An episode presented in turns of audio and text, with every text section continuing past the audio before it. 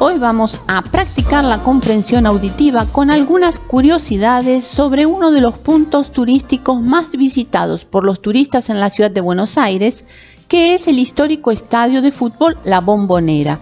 El estadio pertenece al Club Atlético Boca Juniors y además pueden visitarse su museo, los vestuarios y se encuentra ubicado en el emblemático barrio portuario de La Boca, conocido por su arquitectura colorida y el caminito.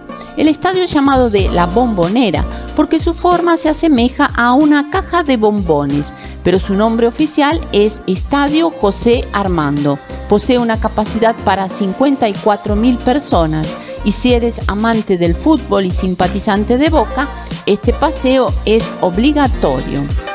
Hasta luego.